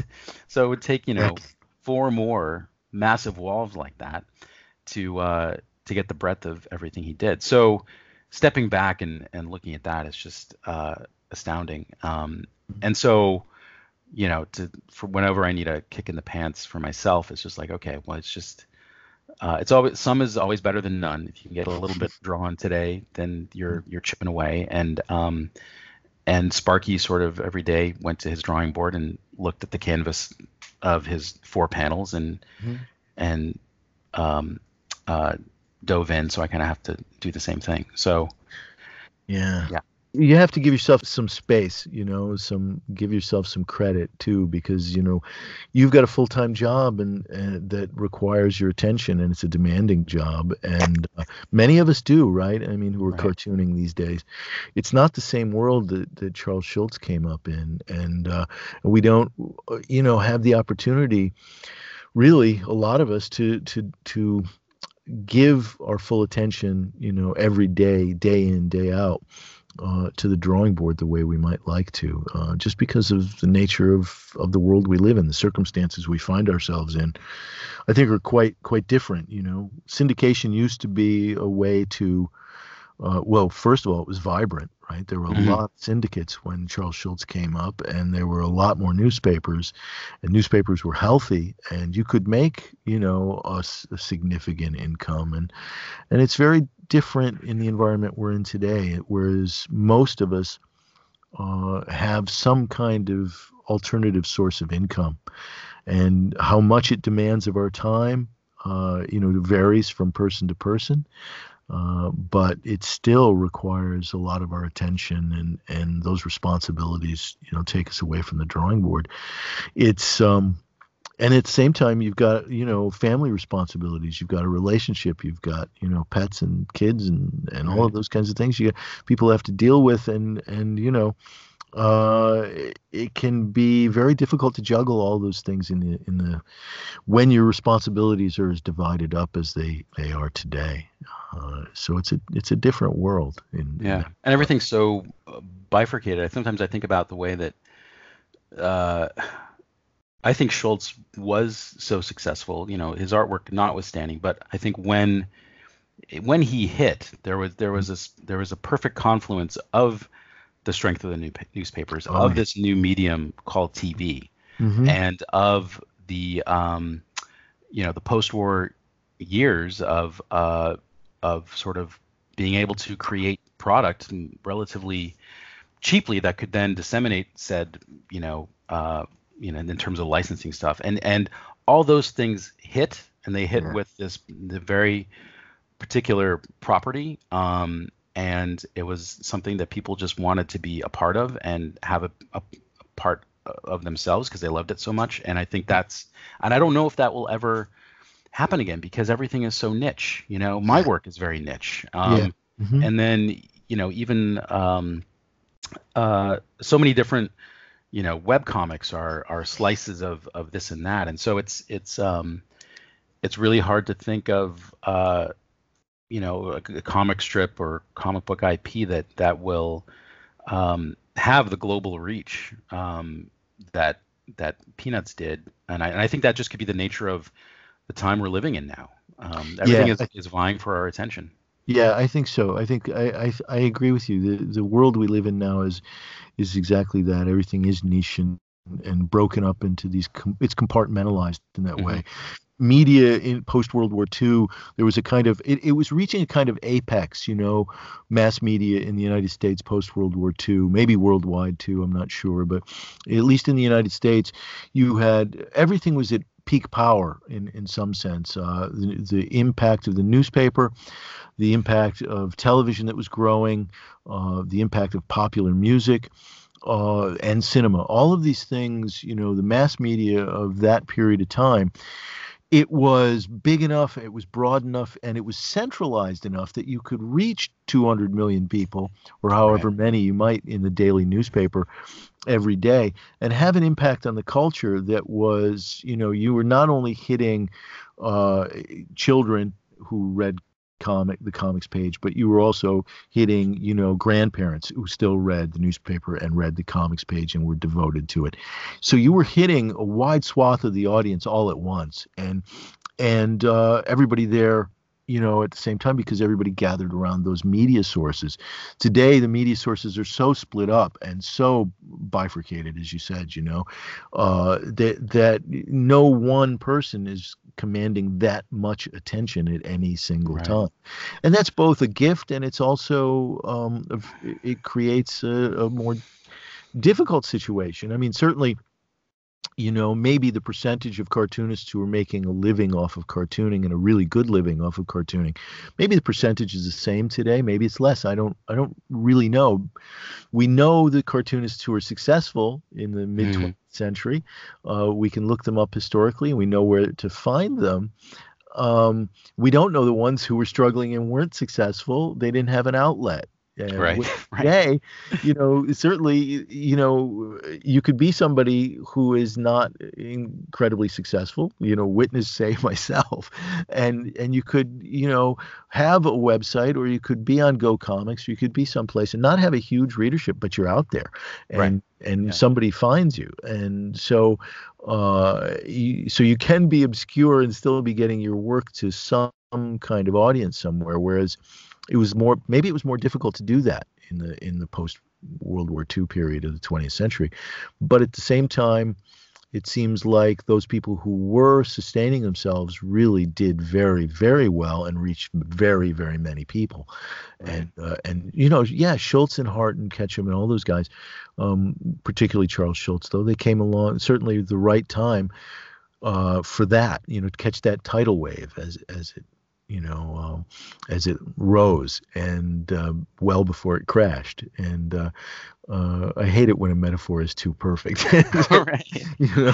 Well, no, the other thing I was thinking about, because because you know, just the height of the the importance of comic strips uh, yeah. through the 20th century. Like, I mean, I don't know if this is apocryphal. Correct me if I'm wrong, but I remember reading that maybe it was uh, FDR, but during like paper shortages, he would read the comics out on occasion. Piero LaGuardia. Yeah. Okay. Mayor, Mayor, Mayor LaGuardia from from um, Fiorello, I think wasn't that his name, his full name, but somebody will know and write me probably. But uh, the Mayor LaGuardia from from New York. Yep. Okay. There was a paper shortage or a strike, and uh, he he did indeed read the Sunday funnies, and I think there's still, if you go to YouTube, some of those readings are up there so you can actually hear him read uh, Little Orphan Annie and Dick Tracy to the audience. Wow, yeah, it's incredible. So, and, think, you know, the the capstone of that is we have politicians reading us the comics, and now we have politicians who are cartoons. so yeah, right. I know, right? Oh my gosh and um, I mean perfect cartoons. But um, but you you know, I think your point was, and I cut you off before you had a chance to say it. I apologize, but I think your point was, if I correct me if I'm wrong, uh, was that the impact of comics was such that people wanted to keep up with them. Mm-hmm. They were missing them. Yeah. They were a form of entertainment, just like soap operas were in a way. You wanted to know what was going to happen in Little Abner that day. You know, oh, right? Yeah you know I, I need to know what's going to happen because uh, this is our entertainment. I mean the serialized comic strip the gumps right was uh, i think the, the first really big family strip that was serialized like a soap opera and and the audience was left with a cliffhanger every day and they they needed to know what was going to happen and if they couldn't find out you know it was a big catastrophe. It showed up on the radio you know that that day. And um, so there was this investment in comic strips uh, that there just isn't today you know that we right. just don't have the environment in which that kind of investment. Now on the other hand that investment exists in things like Game of Thrones, you know yes uh, uh, right in in television properties and and uh, serialized dramas like like game of thrones or the sopranos or 24 or one of those series you know uh, people get invested they binge watch and and uh, you know they're dying to know what's going to happen next. You know, and um, so we've just turned our attention elsewhere. But pre-television, comic strips really were a source of that. They they they lost that post World War II, never really got it back in that extent, and that, thus the rise of the gag comic, right? Because you didn't need to be invested, you didn't need to follow it every day. You could pick up that gag comic anywhere and at any time and not be impacted by a loss of information. You wouldn't feel lost, you know. Right. Right which is kind of what makes it hard for me to say go back to say spider-man or something like that and read it now because i feel like there's a whole generation of stuff that i missed out on that i'm like oh man you got to clue me in. I'm totally lost here. What's going on? You know i have no idea. And and when you're going to spend three bucks on a comic book it is or four bucks or whatever it is now you know you look at it and go, mm, i think i'll buy an older one. You know? Yeah. Yeah. No, it's definitely it's tough. Although i do remember when growing up the uh you know uh I got into X Men and and mm. the the the lure of the back issues, you know, oh, the yeah. fact that you could, you know, kind of piece together the history of said character and and and like you, I was a Spider-Man fan too. So, the, but there was yeah, there was just no way I could, I could contend with 50 years of the right. the backstory. So you kind of pick and choose and and um, uh, fill in those gaps where you can. Mm. Um, and then and then you discover those great artists that you decide oh, yeah. to follow from from uh, book to book. Sure. Yeah, absolutely. You know, and and uh, I mean that that for me ultimately it's it comes down to the artists and the and the uh, more so than the characters anymore. It's just you know mm-hmm. what artist am I going to follow? But you know, I mean that's maybe that's a, a, an oddity among artists, right? We we just follow other artists, but um, that's what counts to me, and that goes back to you know your original point, your original thesis was, you know, that the the voice of the cartoonist, and when we say cartoonist, that person who both writes and draws, who cartoons, right? Right. Uh, does neither one that well, but does them well enough to cartoon. Um, you know, is is uh, the person that we're interested in, and uh, uh, and we follow them for their singular voice. Um, yeah, yeah. You know, and uh, and um, that's what makes it, uh, you know, an art form that is stamped with the mark of personality, like all great art forms are, rather than committee. I completely agree. Yep. Yeah. So, like the work of Charles Schulz. So, are we getting close to the point where you have to? Probably. I think that's it. I don't know how what better button we could put on this discussion than that. Yeah. Right. I guess. I guess not. Um, so when do you think Kid uh, Part Four, uh, Book Four of Kid Beowulf will be available? When when when do you see that happening? Uh, that's a great question. I'm about um, uh, I'm circling 100 and page, page 130. I'm gonna try and pencil that this weekend, and then I have like another 60 odd pages to do. Um, and I'm you know in that pencil ink and color and and the finish work. I am hoping that that I will it will 2020 is the year, and I'm going to probably release it, mm-hmm. um, perhaps on my Patreon in episodes mm-hmm. there, uh, mm-hmm. beginning in 2020, and then it will eventually be collected as a as a book. Mm-hmm. Um, and uh, so that's sort of the game plan, and then because uh, I always feel like I should have the, the, all the work done first before I start to mm-hmm. put it out into the world. Um, oh, sure, yeah. So, uh, do you have a contract for it yet, or, or or is that right now it's just Patreon is the way to go until you foresee something else?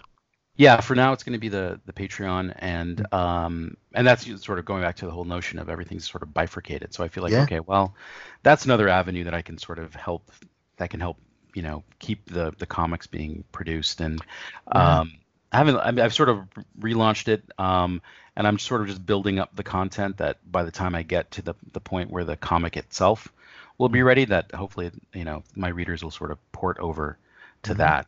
Um, and uh, yeah, and then you know I have other projects that I want to I want to tackle that are not within the the Kid Beowulf universe. Oh, so really. Yeah, yeah. I mean, uh, what do you what in in what what kinds of projects? So if you can give me a very quick overview, I, I know you have. well, the the next book after this one, the Tarpeian Rock, uh, will be a complete shift of gears and and um, I it will be sort of like a historical memoir of my um, grandfather father's um, escape of fascist Spain. Um, oh wow, that sounds great. Spanish Civil War. So I have lots of material um, from recordings that I've made with my family and and reading these these historical books and trying to get a sense of that that world. Oh man, that Uh, sounds fantastic. Oh, I'm I'm really looking forward to that. Me, me too. I think it'll be. You know how sometimes they're just those stories that are in your bones. Well, that was Yeah. literally in my bones, so I need Yeah. to get it out. so, Yeah, sure, sure. um, and I think that'll be a nice kind of, uh, you know, diversion, and then I'll come back to to Kid Beowulf, and because because that one's sort of a, you know, just sort of uh, the the story that I'm always gonna I think gonna come back to. Um, you know, if I could if I could have the sort of career that someone like Stan Sakai or Jeff Smith have had, Oh, where they yeah, yeah. just you know continue to do their work that would be ideal um, and tell their story uh, Mhm. i love i love their what they've been able to do so i look to them as people i'd like to emulate um, those are pretty good people to emulate. You know, pretty pretty great exemplars there of, of how to to sustain a career and and be creative and remain true to your voice. um, yeah no there uh, there there's just so many great cartoonists and uh, as we said at the, the top of the show it's just so uh, such a vast history to dive into so i'm Yeah. um, uh, so they always yeah reading the stories old stories just feed into the new stories so Yeah. Wow, that's great. So so we have that to look forward to. We have both kid book four of Kid Beowulf and and we have this memoir uh, about the Spanish Civil War and um, uh, that's that's fantastic. Um, definitely looking forward to both books and and uh, hoping they come out soon, sooner rather than later. But uh, you and me both Sure. well, Lex, That's um, the I other thing about comics that we didn't touch on, but I think is everybody knows it just they take so damn long. Well, I was going to say that at, at one point. I was looking at at, kid, at uh, the Rise of El Cid. It's 220 pages long, and I don't know how long it took you to do it, but 220 pages takes a long time to put together. And um, any new work that you're you're working on, you spend hours upon hours, and they're so quick to read. You know. I know, I know. That's the thing of- we always Oh my- And you want, as you know, as a as an author, you want that flow. You want your reader not to sort of struggle with the page. Maybe they'll revisit a page that they liked, but you know, uh, first and foremost, it's like get them to enjoy the story and not even be cognizant of Right. the the work behind it. Um, Right. That that's the ultimate, you know. That is, you don't want them to think about it.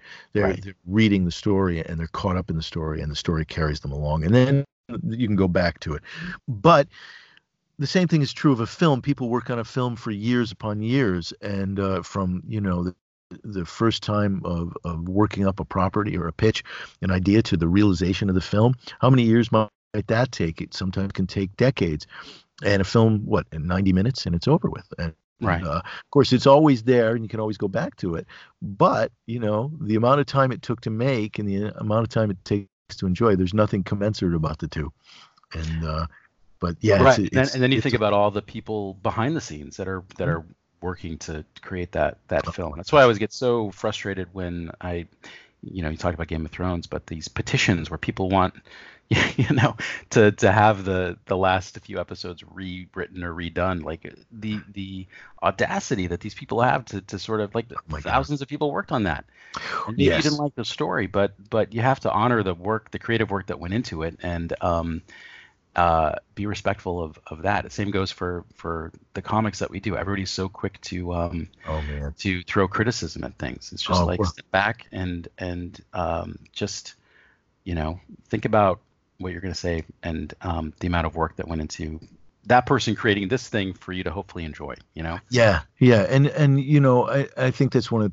I think I, I heard about your experience at Go Comics, uh, listening to Comic Lab one time, and initially there was a lack of understanding of what you're doing. I don't know what the reaction is now, but you know, internet trolls are out there uh, waiting, you know, for for Right. to put stuff out, and and really they the audience today has you know immediate gratification at their fingertips, and so and this is true of all of us, not just those people out there. But I, you know, I know when I'm watching a TV show, I can kvetch just like anybody else. Never, never mind how much work is there on the screen for you to to take in. It ta- it takes an enormous amount of work to put the stuff out, and the audience just doesn't care. You know, Right. the audience really, the, all they care about is being gratified. And and again, you know, I'm part of the audience too. Um, it's it's it it really requires that that you know we stop and, and not take these things for granted. And i think unfortunately we do you know because it's so accessible it's so easy to dismiss that which does not gratify immediately or complain rather than critique you know right. uh, and instead of like you know taking something and realizing wow you know no matter whether you like this or not somebody really put some effort into this to put it out and somebody's taken a risk by putting it out. You know they're risking their their personal well-being their their mental health by putting it out in the world and uh, and maybe they're putting it out in the world. You have to sort of kind of take it into the context of the world they're putting it out into too you know? I mean right. sometimes somebody is an amateur and they're just putting something out there um, to test the water and maybe they want to make a connection with somebody else who's going through the same thing and to you know rake them over the coals because they're not uh, you know Neal Adams or somebody.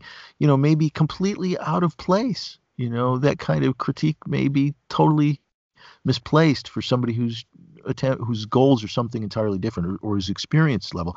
But the audience doesn't seem to wait uh, or to judge. There's no nuance. There's no right. No. And as we mentioned b- before, you know, even in terms of Schulz, like comics is a it's a long game, and it takes a long time to figure out figure it all out. Yeah. It's the mechanics it takes, of it, and then your yes. own ability to draw, and then you put yeah. those things together. So um, it takes a long time to figure it out. It's surprising how long it takes, and uh, you know, Dave Sim said it was what ten thousand bad pages before you or a thousand bad pages before you get to yes. you know a good one. And and you know while you may think you know and this is i know this is true of myself you know i always thought i could draw you know uh, but you know it takes that many pages before you really start to have a feeling where you've you've reached a certain critical mass you know and everything is working and right. and working together because it's really complicated. It's really complex. It's a complex endeavor Mm-hmm. And uh, so many things to be aware of while you're working on it to get it working. All all working at the same level is is a task, that's for sure, and it takes time. In a world where we don't have a lot of time to give, right? Right, right, and that's the other, or at least that so we perceive. Um, I think that, yeah, I think we all have plenty of distractions that take a, yeah. take us away from what we ought to be uh, doing. so it's true, but but um, at the same time, there's there's a lot out there to appreciate too. Uh, there's a lot of stuff yet to be discovered that's uh, really worth our time and worth an investment. And uh, it's just trying to find the time to find it all and, and get to it all and do our own work too. Right. Uh, at the same time, because doing our own work takes a lot of a big chunk out of the day. Yeah. Well, I appreciate that you uh, took the time to to read um, my work and and because uh, that's that's uh, it's much appreciated. So. Oh man, I, you know, uh, it was a joy. It was a real joy, and I'm looking like I, I'm a fan, and now I'm looking forward to book four, and I'm I'm looking forward to the next book too. Uh, I think it's it's you know it's kind of like Asterix. I think this Kid Beowulf is a story that we can enjoy developing over a number of years, and uh, I hope it lasts that long. You and me both.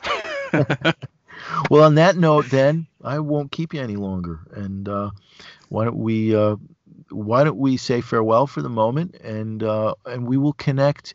Send me that list of cartoonists, and um, let's connect again uh, real soon. You know, sometime in the next couple of months, let's have another chat because I I, I really find these really rewarding, Lex. This is a oh yeah, me too. It's story. great to talk shop. Um, so uh, I I appreciate the uh, opportunity. Oh, absolutely, absolutely, and I appreciate your time and and your input and your your interesting insights and and your scholarship as well, because like we are like minded in our appreciation of comics. That must be the Binghamton air. It's got Yeah, maybe so. so. You know, the other cartoonist I forgot to mention, uh, I can't believe I forgot to mention John Marshall, who does. Oh my gosh, yes, John Marshall. Marshall. Uh, yeah. Terrific guy. You know, yeah. he's he's one of those fellows. Uh, I won't keep you too much longer, but when I was was figuring out how to cartoon, and I was in Binghamton, uh, I, you know, somehow connected with him, and he just took so he was so generous with his time, and uh, just showed me a studio and what he was doing with Blondie wow. and the other things, and and he's got a just a terrific classic, you know, approach to, oh, yeah. to comics, and and um, yeah, just just a terrific guy, and I really appreciated all that he all the time he took to to help a young cartoonist. That's great to know. Is he still in this area? I believe so. Yeah, yeah. Wow, I'll have to look him up. Um, actually, I, would love to get him on the show. Actually. Oh, he'd be a great one because he, yeah. you know, he's one of those syndicate bullpen guys. You know what? I I think uh, that's a great one. I I got to reach out to him. That would be a really good person to have on the show because he's been here forever and mm-hmm. he is really probably of all of us the most visible right now in terms of you know he's out there in the daily newspaper every day. And so uh, blondie is certainly a you know a warhorse and uh, his style is almost you know it's he's got it down to a t uh, yes yeah. the, you know chic young style. It's amazing. Um, anyway yeah he's the other binghamton cartoonist i was like afterwards i was like oh my god i can't believe i forgot john marshall Wow. Uh, but yeah, uh, we, we do have a rich tradition here, I think, of growing yeah. cartoonists and, and appreciating cartooning. It must have something to do with the weather. Yeah, that's, that's right. Yeah. We're staying in reading all our books. exactly. all righty, Lex. Good talking to you, man. And, you uh, too. Uh, um, I'm going to turn off the recording button. So if you want to find great cartoonists, there's no place better to look than Binghamton, New York, Binghamton, Endicott area. it's amazing to think of of uh, all of the things we produce. We we seem to grow cartoonists out of the ground here in upstate New York, and uh, that's pretty cool. Uh, it's as rich a place for cartooning as any I know of, including uh, perhaps Columbus, Ohio, which seems to be one of the great centers of cartooning these days. But hey, uh, wouldn't you know? You know, in our little enclave up here, we've got some great names and uh, some some real contributors to the field. So uh, it's something I'm proud of. You know, and I think Johnny Hart ought to be proud of it too. So uh, wherever he is, uh, up there in the sky, someplace. Hey, here's an idea. You can show your support to a Binghamton, Johnson City, Endicott Vestal cartoonist by the name of Lex Fajardo, uh, one of the many uh, descendants, if you will, of Johnny Hart and his school of cartooning here in, in this area uh, by going to kidbeowulf.com. That's K I D B E O W U L F.com or shopping at your local independent bookstore and picking up one of uh, Lex's three wonderful graphic novels around the Kid Beowulf series. Uh, they're terrific. I highly recommend them. You're really going to enjoy those books. So uh, look for them today. At the beginning of the episode, I mentioned my dog Duncan. Duncan is one of our two dogs, Duncan and Zucchero, both of whom are around 10 years old. And Duncan took ill in early June with pancreatitis, uh, which is, uh, you know, uh, the inflammation of the pancreas, and uh, can come on quite suddenly, unbeknownst to my wife and I.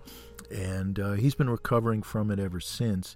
And uh, it can be brought on by diet. It can be brought on by something like the pokeweed, which we talked about during the episode. who knows? You know, it's it's hard to know for sure what brought it on, but nevertheless, we've been treating him for it since, and and it's the kind of thing that. Um, uh, it, it, dissipates over time and it takes a little while to recover and there can be recurring incidents. And duncan's always had a sensitive stomach anyway so just to let you know he's recovering. Uh, he's still kind of tentative when it comes to eating and uh, we're just taking it slow with him but he's doing okay. You might actually hear him bark in the next uh, there's a lot of activity going on outside today and uh, there's a tree being cut down unfortunately and and so he's uh, responding to that along with Zook, and so you might hear them, and they sound pretty healthy. So, what about that earth shattering announcement I alluded to earlier in the episode? It has to do with my own work, uh, some something I've talked about a little bit or hinted at uh, here and there over the course of a number of episodes over the last year or so. And uh, finally, uh, it's making its debut.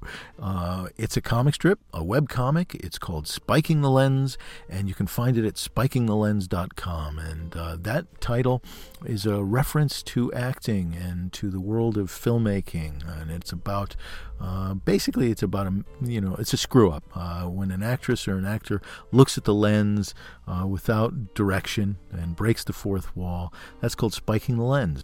So, as you might gather from that, this is a comic strip that is indeed about acting. It's about actors and it's about the people who work in and around filmmaking and, and TV series and and uh, live and try to live and struggle to live in uh, Los Angeles, Hollywood, movie town, Tinseltown, you name it. Uh, they're trying to get by day in and day out and trying to break into the big time. And so it's really about a group of people, three young women who share an apartment, two of whom are actresses, one of whom is a screenwriter uh, and uh, a would be sort of has been agent who runs a laundromat. Uh, he's sort of been thrown out of the movie business after a number of years and wants to get back in. And his partner in the laundromat, uh, an elderly woman who was once a B movie actress in the 60s and 70s, who has a long list of credits and stories to tell. It's a fun strip, and I hope you'll check it out at spikingthelens.com. If you don't go there, follow it on Instagram three times a week at Grogan Geoff. G R O G A N G E O F F. I hope you will follow uh, because uh, I'll post it uh, on a regular basis, at least three times a week. So check that out. I'd be really appreciative if you did. In the meantime, uh, another thing you can do for this podcast is rate it over at uh, Apple uh, Podcasts or wherever it is that you're listening to podcasts. Give it a five star rating, write up a little review. It helps draw attention, helps draw listeners to, to the podcast, and might intrigue another cartoonist or two to listen in. And speaking of that, look for our next episode to feature Dwayne Abel, the cartoonist behind the family friendly comic strip Zed, which has been around for a long, long time now, as well as a motivational speaker for uh, elementary schools and others. Dwayne has carved out a really interesting career path for himself as a, not only as a cartoonist of note, but also as a, a terrific speaker and uh, one who really spreads the gospel of cartooning to a whole generation of, of uh, interested and and enthusiastic young people uh, in schools all across the country. And uh, so check that out. It's really going to be interesting. Dwayne is also a great connoisseur and, and collector of original comic art, and he's got a collection of uh, hard to find and relatively obscure cartoonists and comic strips, uh, and a wealth of knowledge at his fingertips about the history of comics and, and classic comics in particular that I hope to glean for an interesting talk and, and also just for my own edification. I hope to, to learn a lot from Dwayne uh, during this discussion, which we'll be having in a, a week or so. So look for the episode to be up sometime in mid July. I'm really excited about it, and I think it's going to be a, a, really interesting and and unique discussion uh, around a you know a host of different topics that we we haven't touched on so far. So there's a lot of ways to make a life for yourself as a cartoonist, and uh, Dwayne I think carve, has carved out quite an interesting uh, way to go for himself, and is quite successful at it. So let's uh, so look forward to that. You can preview that episode by going to Dwayne's website, corkeycomics.com. That's C O R K E Y comics.com. You can check out some of his videos, look at his comics, get an idea of who Dwayne Abel is, and I think that you'll find he's a very interesting guy and it's going to be an excellent episode. It won't be too long before we're entering the dog days of summer. It's July. Things are starting to heat up. Well, like look at Europe, right? The uh, temperatures there have skyrocketed, the hottest uh, hottest temperatures ever recorded over there in the summer. And uh, boy, people are looking for some relief. And uh, if you're like me or Charlie Brown and Sally, that relief's not likely to come from getting on a bus and heading to camp someplace. Uh, more likely, uh, I'm going to find some relief on the back porch or on the stoop reading a Fawcett Peanuts paperback from back in the day. Uh, flipping through one of those takes me back to being a kid again. Those carefree days when uh, when we didn't have a lot of concerns or worries, and uh, surrounding yourself with Snoopy and Charlie Brown, Linus and Lucy too. Uh, that's where I'll be. So take my advice. Uh, head on over to eBay, pick up a couple of those books, and see if it doesn't do uh, do something for you. And until next time, thanks for listening.